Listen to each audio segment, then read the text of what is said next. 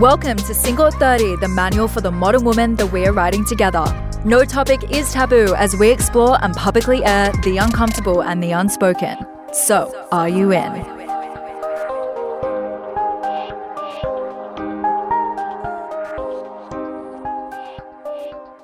Hello to all my modern women. Today we are back with a bonus episode that I thought would be appropriate given the time of year. But before we jump in, I thought I might take you on a trip down memory lane. It was about just over one year ago when I was going on my second date with someone I had been set up with. The idea was that I would meet him at his place and then we would go out to a bar or restaurant. At this point in time, I had been really struggling with my sleep, so a good friend of mine actually got me onto CBD oil, which, if you don't already know, is a popular remedy for things like pain, anxiety, and can help with sleep. So each night before I went to bed, I had about two drops and I would miraculously sleep through the night. But I remember another friend saying that after a while of using the CBD oil, I should up the amount of drops I have. So, like the genius that I am, the night before my date, I decided to have three drops instead of two. The next day, when I woke up, I felt like I had been hit by a baseball bat. I was completely whacked. I tried everything to snap out of it. I had a coffee, went for a walk, and a couple of hours before the date, I even had a nap. But literally nothing worked. I actually had plans to stay at my stepdad's the night of the date because he was located where my date also lived, which just so happened to be on the other side of Sydney to me. Because I was a bit nervous before the date, I had a couple of wines at my stepdad's place with some cheese and crackers. I noticed that I got tipsy quicker than usual, but didn't think anything of it because I didn't drink that much. When I arrived at my date's house, he actually had two of his best friends over. We ended up getting along really well, and over another couple of glasses of wine, I actually invited them to meet us on the date later. So, flash forward a couple of hours, and we're all now at the bar together having cocktails and hanging out. Everything seemed to be going really well, but as the night progressed, my awareness of what was going on began to fade. By the time we ended up leaving the bar, I would have had a total of six drinks over the course of the night, but I could hardly stand. Fortunately for me, one of my date's best friends was a girl I got along really well with, and I guess you could say she was almost like steering me back to my date's house with the rest of the group. When we got back to my date's house, all I remember was noticing that there was someone else there who I didn't recognize, but I was too out of it to figure out what was going on. Everything was in slow motion and I couldn't keep up with what they were all saying. Next minute, all I remember was trying to lay down on my date's bed and thinking, I need to take my shoes off, but I'm too drunk to figure out how. And then the next minute after that, I had my head hung over his toilet and he was telling everyone to go home. Luckily, my date was a good guy and he walked me back to my stepdad's house where I spent the remainder of the night throwing up. What I concluded the next day was that the mix of the CBD oil with the alcohol meant that I essentially roofied myself without realizing, which is why I was basically unconscious by the end of the night. And this is just one of countless stories I have where alcohol has gone terribly wrong for me, and I've ended the night with my head over the toilet and woken up the next morning questioning my life choices. But more often than not, these stories have taken place on dates, which is super concerning because you're not always sure you can trust the person you're with, particularly when you're passed out. Don't get me wrong, alcohol can be a lot of fun, but how do you know when you've taken it too far, or you've become too dependent on it, or what do you do if you want to give it up but everyone around you still gets drunk each and every weekend for fun? Enter Sobermates. Sobermates is not only a community, it's an educational platform and a place you can go where you explore your drinking habits. Sobermates was created for people that want to cut down and learn more about their drinking habits without judgment from others. Let's be real. It can seem impossible or even intimidating to be single and sober. Even when I was researching this app, I noticed that some of the most popular searches on the topic include questions like How do you date if you don't drink? or How do you meet people without alcohol? And it can seem even harder to quit drinking altogether in Australia when it is so embedded in our culture. But the founder of Sobermates and our guest today is here to change that. Together, in today's episode, How to Date Without Alcohol, we discuss why drinking and dating are so thoroughly linked, what dating sober is like, why Australia has one of the most prominent binge drinking cultures in the world, and how to navigate social and romantic situations sober. To all my modern women, I am so excited to introduce to you today the inspiring woman who has created a movement that is shaking up Australia's drinking expectations the courageous Sam Wilson. Sam, welcome to Single at 30, the manual for the modern woman. Thank you for having me. So, it takes a strong woman to try and shake up Australia's binge drinking culture. Let's start from the beginning. How did Sobermates come about? So I toyed with the idea of going sober for about 18 months. I was stuck in a binge drinking cycle um, and didn't see a way out because I didn't know how you could still be social and not have a wine in your hand. And it wasn't until a hellish five day hangover after one of my best mates' hens parties, I was like, this is it. I'm taking a three month break. I'm going to assess my relationship with alcohol. I'm going to see, whether alcohol fits in my life. Um, and I got six weeks in and I was feeling happier than I'd ever been. And I just thought, why wouldn't I want to do this every day? So it was actually at the six week mark where I was like, I'm done. Like, this is it. And then I was like, what now? Like, what do we do? And I want me being me, like, I'm an extrovert. I love connecting with people in different communities. So I wanted to go out and find a community that I could connect with to discuss the tools for giving up alcohol in a booze centric culture and just chat with other like minded people. Like, I'd given up drinking in my mid 20s, like the peak of our social days, and I didn't have anyone to talk to about this. And there are some incredible resources in the UK and the US, but I couldn't find anything in Australia that really spoke to our binge drinking culture. So I decided to create one, which is Sobermates. And so, Mates is an online community where we help you explore your relationship with alcohol to make the right choice for you. That is such an amazing story and so relatable. Did you say it was a hens that was the sort of like catalyst for you stopping drinking? Yeah, yeah, it was um yeah, my best mate's hens party and I'd actually planned the day. So I told myself I wouldn't drink till four o'clock and I didn't. But as we were leaving the house there were some leftover shots and everyone's like, Oh, don't worry, Sam will do it. So I'd uh, taken a few too many shots and tried to play catch up, which I don't think works for anyone. No. And it was a very no, very messy night. Um you know, I was a menace around town. I was smoking when I don't usually smoke. I'd called up my ex, slept with my ex, shouldn't have on his 30th. Um, so it was just as you like, do. as you as you casually do.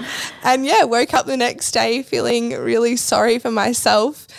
And yeah, decided that was it. Like I can't do this anymore. And um, yeah, changed changed everything. Yeah, I so get that because I went to a friend's hens like two years ago and drank too much and ended up throwing up that night and then just felt awful until like the following Wednesday or Thursday. Uh, so I feel like there are so many women that would relate to that. But how did your friends and family respond when you first told them you weren't drinking anymore? So when I first decided it was only going to be for three months, and everyone was really supportive, and that surprised me. And they were they were probably too supportive in the sense that, hey, maybe I did have a problem. They were like, oh, this is going to be so good for your mental health. You're going to feel so good. And I was like, why are they saying these things to me? Like, they all drink as well.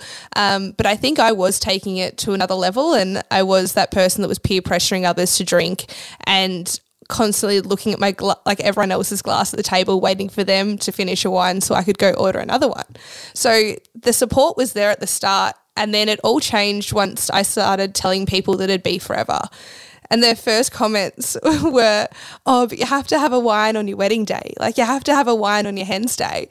I was currently in an off and on again relationship at the time. So I was nowhere close to wearing a white dress. So it was really hard to hear. And, and I think it just goes to show how embedded alcohol is to our social occasions, like in our celebrations, is that how could you have a wedding day without having a glass of champagne when really, if I'm marrying the love of my life, there's no way that I need a, a drug when I should be just feeling happy and love and joyous on this occasion. Sam, it's so funny that you say that because often I've said to friends and people that I work around, oh, on my wedding day, like I wouldn't really want to drink that much. And I'd be upset if people were taking drugs. And they're like, but of course everyone's going to be drunk and taking drugs on your wedding day. And I'm like, but why? Like, why is that the norm on such like an, an important and beautiful day that you want to remember for the rest of your life, right? Like, why should we be completely like intoxicated. There's no way that I'd want to black out and not remember that day at all. Like I want to be remembering as much as I can. Right. And so grabbing a drink seems to be the default first date, right? Like I read that according to a 2014 survey by the dating app Plenty of Fish, 48.9% of singles reported consuming 2 to 3 drinks on a first date. And then there was something like a 36.4% who admitted to having had a drink before they even went on the first date. So I feel like there's a common and major misconception that drinking makes dating easier, right? Mm. And we think that alcohol offers us that little bit of liquid courage or social lubricant to be ourselves. And it's like almost treated like this security blanket. But when I think back, I've had some of the worst experiences of my life on alcohol. So I don't know why we feel like alcohol is this security blanket because it's so high risk. But why do you think drinking and dating are so thoroughly linked? Well, I think that like there's two parts to this. First, it's a really easy choice. Like it's so common and easy to pick a date to like, hey, let's just go to a bar, and it's and it is an easy catch up. Like it's something that we don't have to organize. It's something that's socially acceptable, and that's easy. But I think that the second part, the most commonly, is that it does give you that Dutch courage and, and calms your nerves. So, alcohol does change the chemical balance in your brain to chill you out. Um, that also comes with making risky choices and drinking more than you're intended to. So, when we do have um, yeah, a wine, it chills out our brain, but our brain then goes into, hey, I want to feel this feeling again. And it starts enticing you to have another drink. So that's why it's really hard when we go out, like, oh, I'm just going to have like one or two. And then we end up getting like blind drunk. So it's yeah, it's it's a really tough one because yes, I, I understand that people do want to use it to chill, but you've you've got to think of better ways because it's it's such a downward spiral that you know we can end up blackout, that we can end up throwing up and making riskier choices than we want to make uh, than we want to make. And then on the other side is that alcohol gives us this false sense of connection with someone. We may think we've got this deep connection with someone we've just met and everything's going on going really, really well. But when we wake up the next day, that like we're like, oh, what were we thinking? Like we've got nothing in common with this person. It was just the alcohol that was talking. That has happened to me so many times. So I'm curious, what was dating like for you when you were drinking? It was wild and, and busy. I think, like, if I'm honest, I was I was constantly dating um, there was always someone on the go like that I was messaging or a, a, date plans. Like I didn't spend a lot of time on my own when I was still drinking Sam, and you drinking know I've Sam. I love that drinking Sam. you know, old Sam, past Sam. Um, you know, I've reflected on that. I've spent um, you know majority of being sober more single than I've ever been, and that's not saying um, that's a bad thing or that, you know, that there isn't anyone to date, but I've just enjoyed my time a lot more. Like I'm not afraid to spend time by myself where when I was drinking, I, you know, it was after the next chase and, or who was chasing me, like there was that um, excitement. But in relation to when I was dating and drinking, that that there wasn't excitement. It was just played up on with drinking, and I was making really poor choices. I was picking people that I know deep down weren't right for me, but I'm like, oh, whatever. We'll go out for a drink and we'll still have a good time.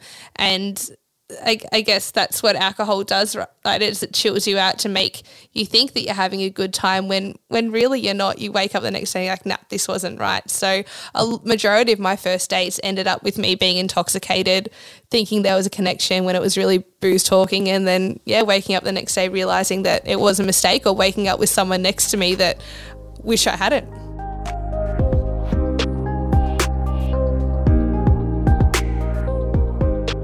Yeah, 100%. And I so get that. And that's why in the last five years, I decided that I don't really need alcohol to have fun either. And I've gone through periods where I haven't drunk alcohol for up to a year. And during that time, I obviously went on plenty of sober dates. And I definitely noticed there was a stigma attached to being sober. So, what has your experience of dating sober been like? Like surprisingly, it's been mostly good, but 100% that stigma is still there like if we're going to a bar, I'll always tell them that I am sober, but I find that the date's always awkward until I get my sobriety story out of the way.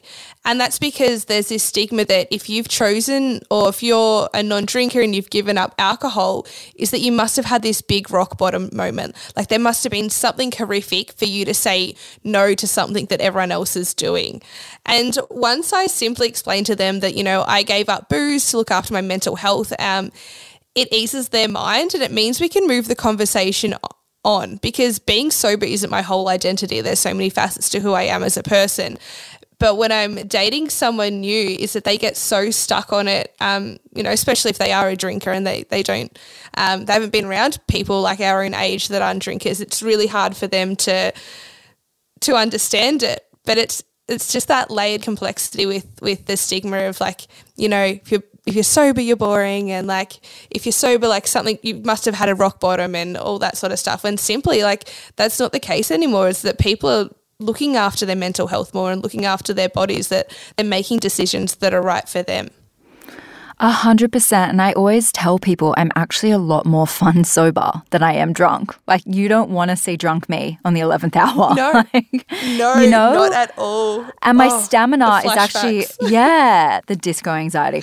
The my uh-huh. stamina is actually a lot better sober. Like I can stay out a lot longer when I'm sober compared to when I'm drunk. Like I need to go home by a certain point if I've had one too many drinks, you know? Yeah. But have you ever felt pressure to make them feel at ease by drinking on the date? Not in the sense of drinking. Like I I've made the decision that I don't plan on drinking again, and that's a choice that I've made for myself. So there's no way that I would drink to make someone feel comfortable. Um, maybe if they're feeling like uneasy, that I will say like I, I, I genuinely don't mind if people drink around me. That's not triggering for me.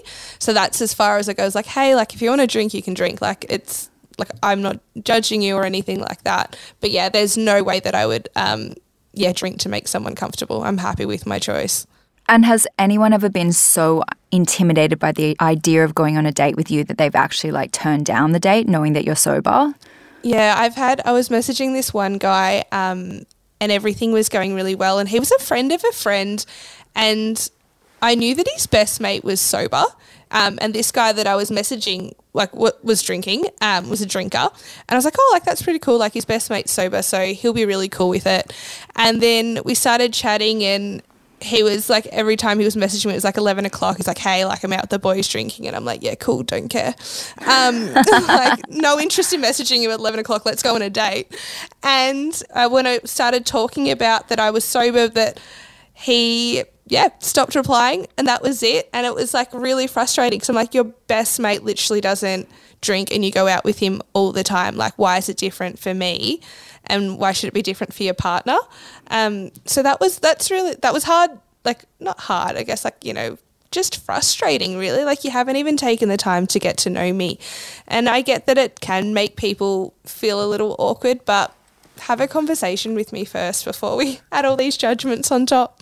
Yeah, it's so true. And it's like such a shame that people feel like they place so much importance on being able to drink with the person that they're on a date with. Like that somehow impacts the date, you know? Like yeah, yeah, it's it's yeah. so interesting. So how do you calm the pre-date nerves without alcohol? So previously, I would have a whiskey. Um, I was part of that thirty-three percent group that used to drink before before a date. So that was like um, when I gave up drinking. I had I was, I was sober for five weeks and then we went into lockdown. So I didn't have that social pressure to to drink, which was great. But then once we started getting back out there, and I'm based in Geelong, so we had a bit more. Um, we were allowed to do a bit more than Melbourne was allowed to. So I was starting to go on dates, and I was like, "Oh, what do I do?" And I started to sit with it, and that's something that I found being sober is that you literally have to sit with your feelings instead of numbing them. And that's like such a big process to get used to. Like I was constantly numbing my feelings, whether it was like nerves or having a bad day or having a good day, like alcohol was always there for me. So for, for sitting with my feelings now is that I always make sure I've exercised in the morning to get rid of like some of that like hyped up energy. But then it's just focusing on enjoying it. I think it's such a beautiful thing to feel into um, what we're doing in our lives, which can sound silly, but meeting someone new is exciting and we, we should enjoy the, the nerves that come with it. And I feel that when we were kids and like being set up on a play date, the kids would be always awkward like that first 30 minutes. And then after the 30 minutes, like all these random kids are playing together and having the best time. And it's just your like biology showing you, hey, this is a new environment. We're going to be like a little bit nervous and a little bit awkward just to make sure that we're safe. And then we're just going to ease into it. And I've taken that along with me in my sober journeys that, hey, you know, before a date, it's going to be a little awkward until like, you know, we get a couple of conversations into it. So I think that we just have to understand that you know that that nerves are a good thing and it just shows you that there is excitement for that person that you are going to meet I have actually never thought of that before, but that comparison to playdates as a kid is so accurate. Yeah. And yeah. y- yeah, and it's completely normal. And of course, you're like a little bit shy or reserved or awkward in the beginning, but then, like you said, it wears off once you break down those barriers. But yeah, that's a really great comparison.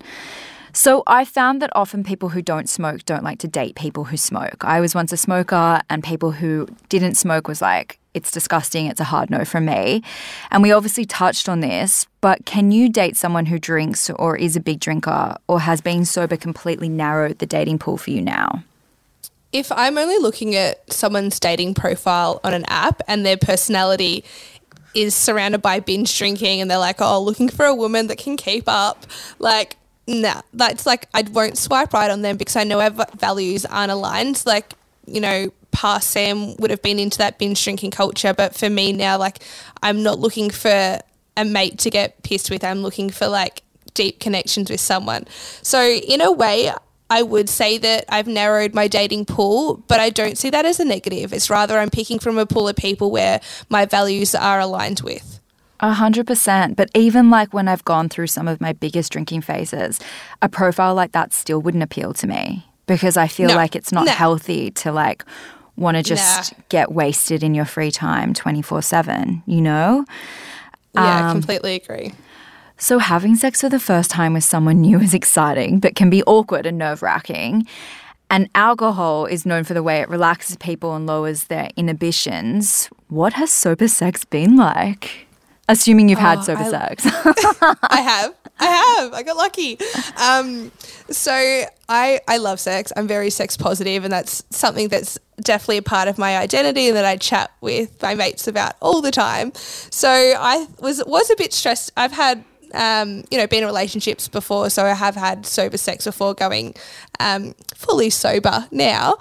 But it's got better. Like it, I've learnt that to be so much more confident in the bedroom because I am so aware of how I'm feeling and I'm so connected to my body is that I'm feeling more comfortable to raise my voice and say what I like and what I don't like. And I've been more focused on exploring my own sexuality. So, like me personally, with self pleasure. And then, you know, with drunk sh- sex, it's just so sloppy, and I'm less. I was le- less likely to orgasm, and I'd be focusing on the other person's pleasure over mine. And now I get to be fully present during sex, and yeah, raise my voice, which is something I'm still learning to do, but I'm getting better and better at it. Yeah, I love how you say that, you know, drunk sex is so sloppy. I recently came across the term whiskey dick.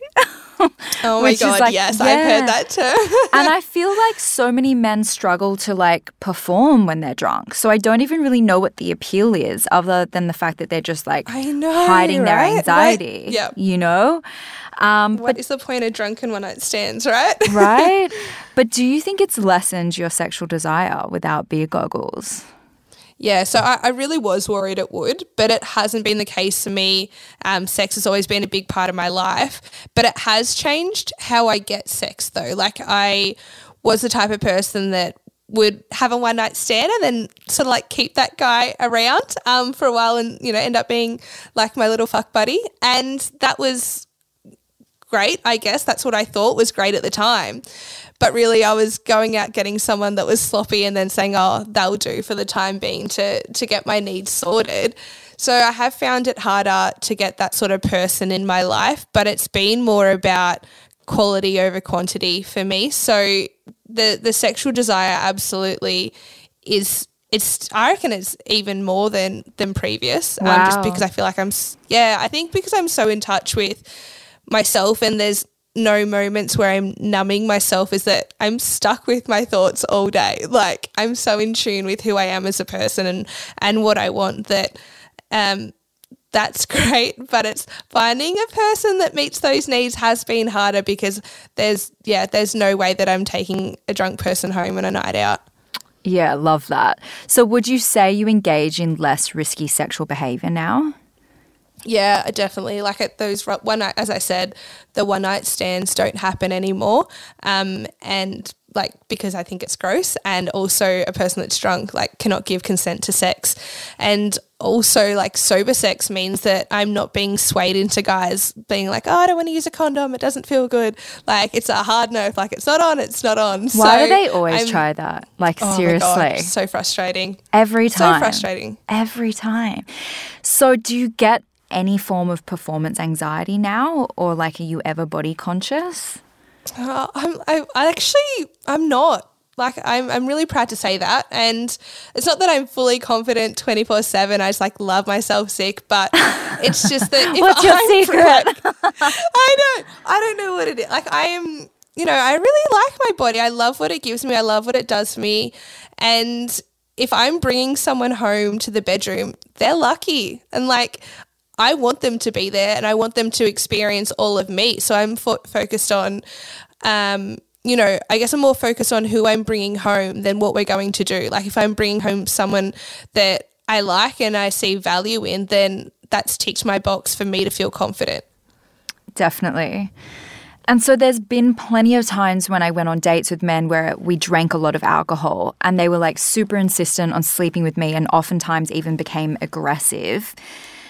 You mentioned this before, but do you think we can blame things like sexual pressure or lack of sexual consent on things like alcohol use? like alcohol on its own, I don't think is a causative factor for sexual assault, but it acts to influence behavior in relation to sexual interactions. And alcohol reduces our mind's ability to assess situations because it lowers our risk tolerance, lowers our inhibitions. So that means you may say yes to things that you wouldn't say yes to if you were sober. Like I know I've woken up the next day and being like, oh my God, why did I sleep with this person? Why am I waking up with this next per- like this person next to me? And that's because I wouldn't have said yes if I was sober. There's no way I would have taken that person home with them if I was sober. So it it it like alcohol um I don't think's fully to blame, but it absolutely plays a part with, you know, lack of c- consent and the, and this pressure to have sex with someone. How crazy is that? So, does like yes still mean yes if you are intoxicated then? Should we just ban drunk sex altogether? Yeah, I think we should. Um, if you are drunk, you are not of sound mind. So there's no way that you can give consent at all. Like, yeah, it's It's so Yes, very- wild, isn't it? it is. It is. Maybe it's like no one night stands if you're drunk. But obviously, if you're like seeing that person, you trust that person, there's already a level of intimacy, then yeah, maybe a little bit of liquid courage helps. But yeah, just meeting somebody on the night when you're intoxicated, perhaps it's not the best decision in that Yeah, moment. Yeah it's, yeah, it's definitely not like a safe option. um, Yeah. Especially, yeah, when you don't know that person and when, yeah, you do have alcohol in your body. And why would it be fun? Like, I've heard so many stories from friends where they're like, I was drunk on a date and I took this guy home, or I went home with this guy. We had sex, and now I feel awful this morning. I've blocked him and I don't want to hear from him again. Surely that's not nice for the guy either, you know? Like, You don't want to be known as that guy that's pressuring women or Yeah. into doing something they don't want to do. right? Yeah. Yeah. So, dating apps like Match, Bumble, OkCupid, and Hinge have profile features where you can indicate whether you drink or not. I think I was actually using Hinge when this was a thing. And what's interesting is that I read the percentage of users marking sometimes is rising as yes declines. Are you on I the app? I have noticed that. really? Yeah, I. I've noticed that. So in my, I've, I'll be two years sober in uh, Feb. Wow, congratulations! And. I've completely noticed. Thank you. Um, I've noticed it, and yeah, I'm not. I'm not tracking the data, but like the people that I'm swiping, I'm like, there's so many more sometimes than yeses used to be two years ago. That is crazy. So, do you advertise whether you drink or not on your profile? So I've recently deleted Hinge in the last like week or two, um, just because I find that it's too busy to date over the Christmas period. Yeah. But it depends on how I'm feeling. So last time I was um, on the app, was probably be I was on there for like two or three months. I didn't have it on there, so I didn't um, even have the what's it the drinking, drugs, or smoking show up on my profile. Like I just had that hidden. And the reason for this is because when I was a drinker, I would judge people on their sober status. And I don't think that meant that I was a bad person at all. It just meant that I was not educated in this area. And I do want to give people the benefit of the doubt and not let them judge my profile before getting to know me. So that's why I do have it. And like I do have it off my profile, but as soon as we start chatting and the possibility of um, going to a bar or going on a date, like I'll absolutely tell them that I'm sober. Um, if we connect on social media, like on my personal Instagram page, it says that I'm the founder of Sober Mate. So they work it out pretty quickly as well. So I don't like, I just find that if I've got being sober on my profile, is that people form that to be my whole identity when it's just one part of who I am. Yeah, so interesting. My uh, dating profile must have been terrifying then because I think I listed that I was a non drinker and then that I was spiritual and also a cat owner. So guys must have just been like red flags all around over here. um, so if there was a sober dating app though, would you use it instead of more traditional apps?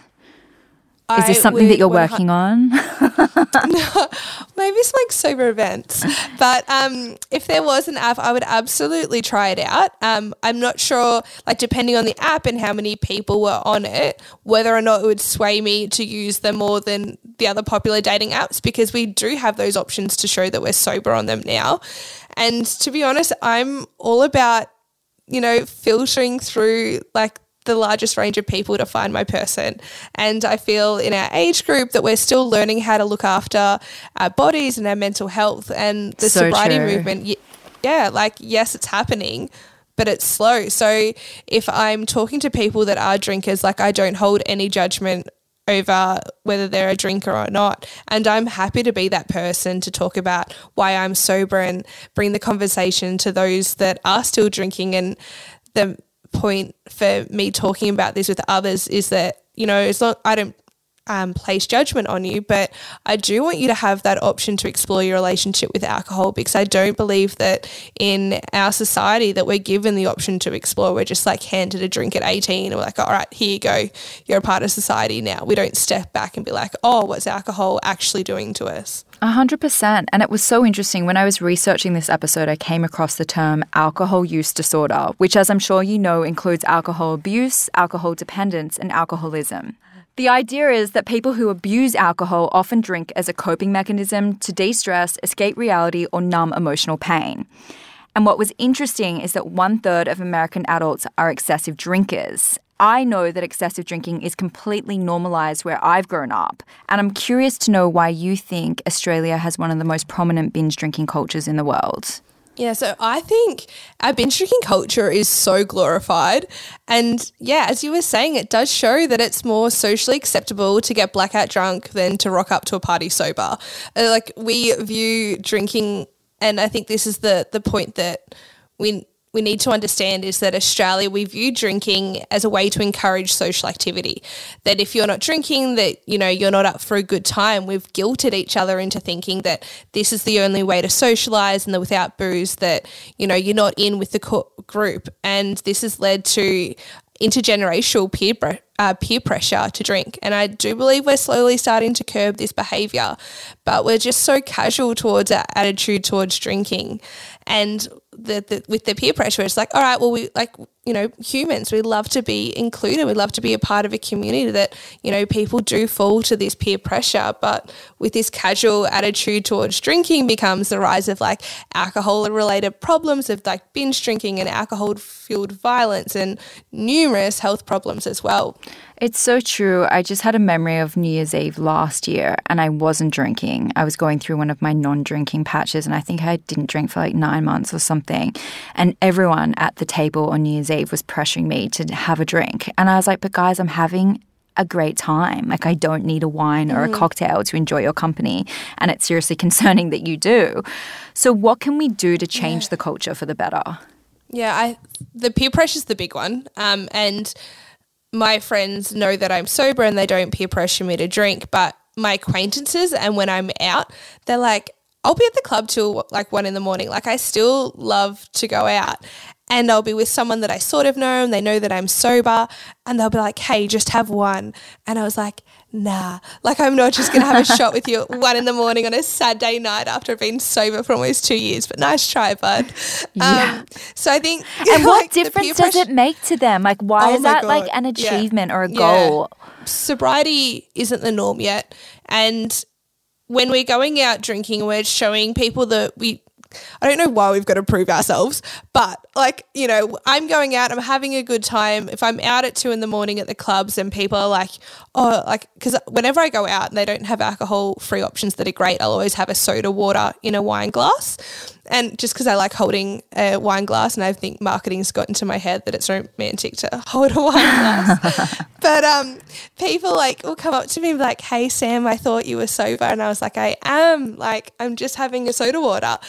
But they, I don't like. I don't know if like people want to see me fail or if they they just um, you know it's a reflection on on their behavior as well like i'm not making any judgments on what people are doing but when some when people see me out drinking it, it is a reflection of what they're doing because it is hard to see someone going out sober that's still there with them at two in the morning when they have you know taken on all this alcohol they know they're going to feel crap the next day and they've just wasted their sunday um, and it does take time for that to sink in. And and I was that person. Like when I was drinking, is that I'd make judgment on you know my friends that were going out. I'm like, come on, like just have one. Like why wouldn't you want to drink with me?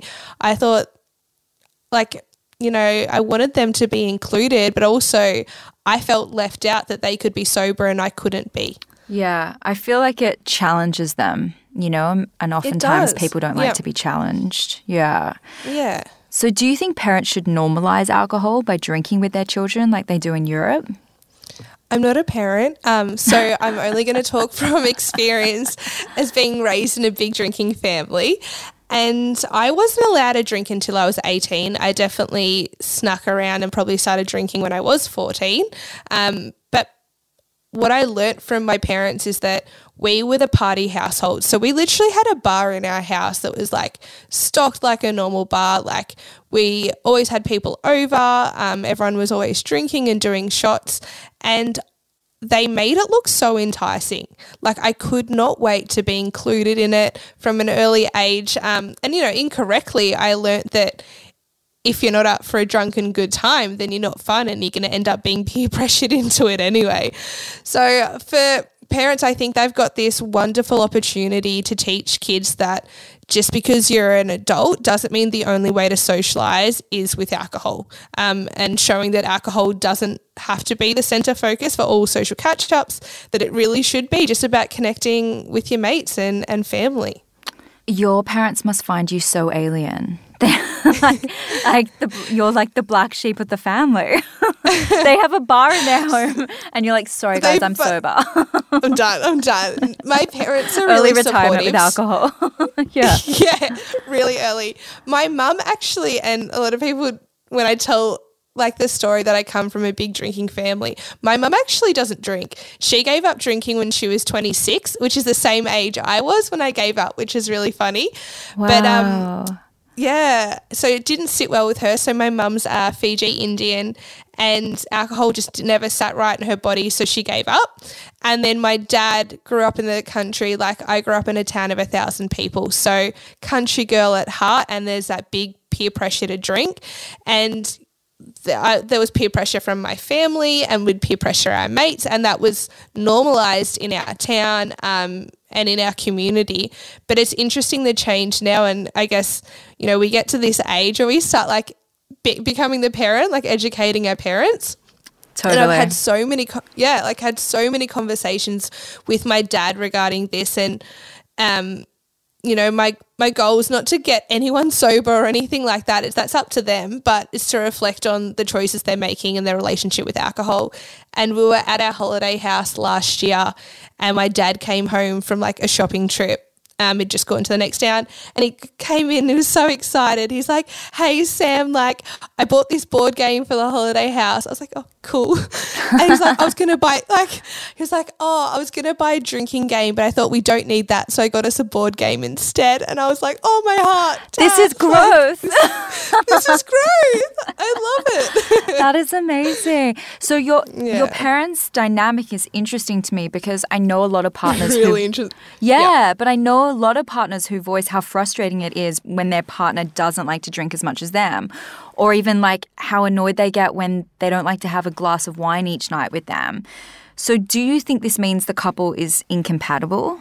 I don't believe that you're incompatible, but it does mean there needs to be an open conversation on this topic and learning about the reasons why your partner doesn't want to drink and really taking that in and not just brushing it off because um, it's frustrating on both sides. Like it's frustrating to the drinker and the non drinker, and um, you know, peer pressuring tactics can be really hurtful. And just because that person doesn't want to drink, it doesn't mean they don't want to wind down with you on a Friday afternoon or talk about the frustrations of your day. They just don't need um, an alcoholic beverage to do this. Like when I'm um, like for me, at the end of my work week, I still have a wine on a Friday, but I just make sure it's alcohol free. Um, so I can still like have that placebo effect and you know one day I may share that those times with a partner. But I think the the main thing is that you've you've got to have that open conversation because you guys getting frustrated with each other um, and not talking about it is only going to blow up when that person starts drinking. And then they're making riskier choices and they're more likely to cause an argument to be like oh come on like have a drink with me when you're not going to get through to a drunk person anyway. It's so true and I was actually thinking why don't more partners just have a non alcoholic beverage? And then I was like, maybe there's something behind their partner actually wanting them to actually get drunk with them. It's not about just enjoying the moment of having a drink together, it's the process of getting tipsy or drunk, which is just so yeah, foreign like to it, me. Like, why yeah. that that's and, an important activity. Do you know what I mean?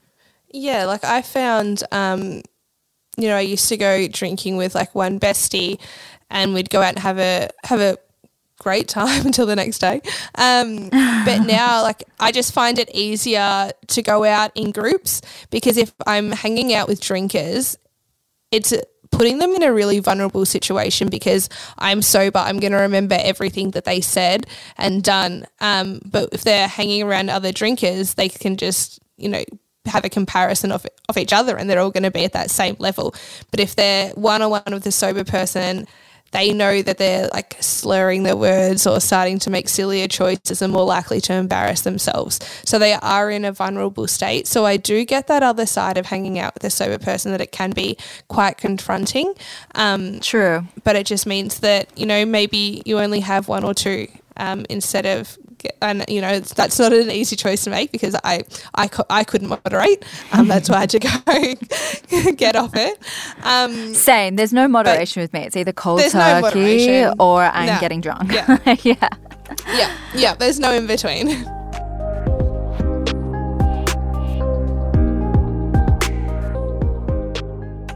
So, what advice do you have for women who don't want to drink as much as their partner? Is it just have that conversation, like you mentioned before? Yeah. Yeah, yeah, it is have that conversation. And the other thing is like having, and if it's not triggering for you, because it can be for some people, is have alcohol free um, drinks in your house already. Like make it a fun thing. Like you can get like alcohol free spirits and make your own cocktails with your partner and make it into something that's fun and enjoyable that you can do together. If they're still wanting to drink, you can make someone can make a cocktail and someone can make a mocktail and make it fun. But yeah, the main thing is like we've just got to remove alcohol for being such a taboo topic. Like it's something that's so embedded into our culture, yet we don't have these conversations enough. Like we don't reflect, we don't have conversations with our partner on what our values are with our drinking behavior. So if we have these honest conversations, then we are able to get to a, um, you know, a better place. No, it's so true. And there's been somebody that I was like seeing recently and I'm still seeing. And I remember once we kind of went through that the first month or two of getting to know each other where we were actually drinking uh, like frequently, I messaged him and I was like, How do you feel about me not drinking so much anymore? And he was like, Completely fine. And I was like, I felt like so relieved after having had that conversation. Yeah. I remember telling, um, so when I was going sober, I was in an off and on again thing with this guy. And once I was, I think like three or four months sober, I ended up having a phone call with him and chatting about it. And he felt so much relief. Like he was a drinker, but not really a big drinker. And um, he was like so proud of me because he knows like how much I wasn't coping with drinking and how I was getting wasted too much. So even though um, you know that relationships ended, it was nice to have that conversation afterwards and sort of discuss about like I didn't know how much my alcohol was affecting him. He didn't voice that to me, but he obviously was struggling with it because we ended up having that conversation afterwards. So it was really nice after the fact to have that convo as well. Definitely. And what tips do you have for people interested in giving up alcohol either temporarily or permanently? Yeah, so e- either way, like you need to decide that you are taking a break and there is never going to be a right time. Like there's always going to be a wedding or a birthday or some sort of celebration. There um, is never a so right just, time. Never. Never. never. Like when I gave up drinking um, after my mate's hens, I had a wedding five weeks later.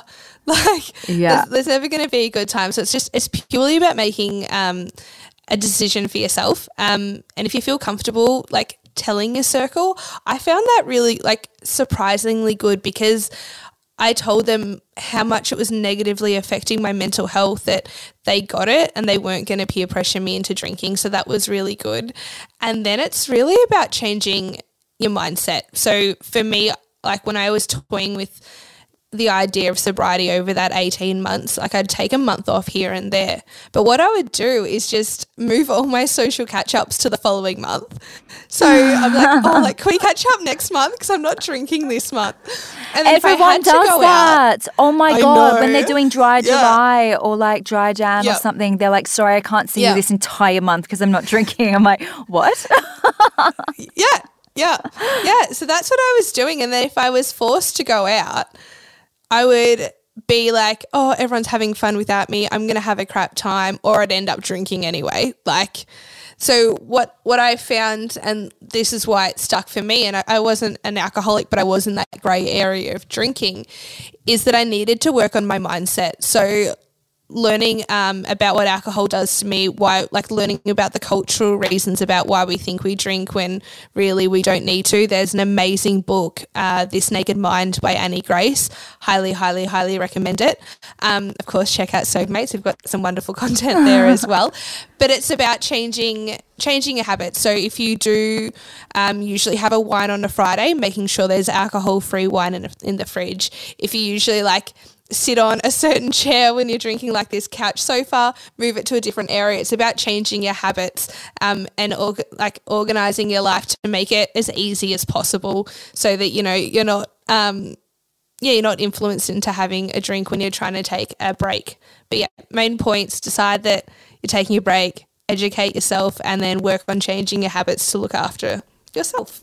And so, what are some sober dates that you can recommend? Because, like, I ha- I remember once this guy recommended we meet at seven a.m. for breakfast on a Saturday, and I am a nighttime person. I was like, I yeah. want to die. This is so not romantic. Like, this is aggressive. uh, so yeah, any sober date recommendations that don't involve having breakfast at seven a.m. Okay, well, I'm a morning person, so oh. I would love that date. So 7 a.m., really? Uh, yeah, I caught up with my friend for a coffee at 6.30 yesterday because I'm that busy. I'm like, you need to meet me at 6.30 or we can't catch up for the next two weeks. So No, no, no. I don't like to talk to humans before 9 a.m. I'll remember to message you like after 5 p.m. Please do. no morning dates. um, yeah. so um, I guess it's like this is the most basic, and I know it's been so overdone in lockdown, but I seriously love walking dates. Like, you don't have to stare at them across from a table, you get to be distracted by all the cute doggos in the park um, you're out in fresh air. But if we do want to have something a little bit more planned now that we're out of lockdown, enjoying um, ourselves out yeah, well, out in public. Um, I do love activity based dates, which I do sometimes find awkward to organise on, for a first date because I feel like there's a bit of peer pressure. But if you have been talking to a person for a while, like mini golf, like um, driving range, I love going on hikes. And my favorite at the moment is going to like oh, you're gonna hate this because it's morning, but going going to a market like the farmers markets on a Saturday and Sunday morning because like I feel you No, learn that's I learn a lot from. I could wrap It's my head around Like, that. You could do that at eleven. Like you don't have to go there at seven. It's fine. True. Um, but I I like um seeing how the person interacts with stall holders um, in crowds and what they buy. Like I think it's like a really cool insight. And then if anyone's taking me on a date, um, I love going swimming. So take me to the beach. Talk me through that because I find it also so aggressive to like basically get naked on a first I know. date. It's like, hi, this is I all of me, flaws and all. How are This you? is all of it. Yeah, yeah. I remember the first time. I went on a swimming first date. I was like, Sam, what are you doing, girl? Like, you're giving it all away. um, but I, like, I swim every second day. I'm always down at the beach. So I'm quite comfortable being in a bikini because that's pretty much my uniform. Um, so I do understand that, that, like, it can be very confronting. Yeah. But if you want to like take a step back from that, just have a picnic at the beach and then wear a cute dress and dip your toes in. And that can that counts as a swimming date, right? Yeah, no, I can wrap my head around Yeah. a picnic at the beach. Yeah, you can do a picnic. Yeah. yeah, it's close enough.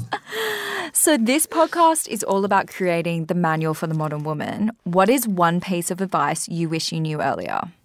So, in relation to sobriety, uh, I wish that I'd made the right choices for myself and not worrying about what other people think. I would have got sober a lot earlier, and I don't regret um, my journey at all. But I have been so focused on being a people pleaser, and that doesn't work for anyone. And not so much advice, but what, or what I've known earlier, something that I live by is if you don't ask, you don't get. And I tell that to every single person I know. It's been the best lot of advice for me um, getting what I want in life. I love that.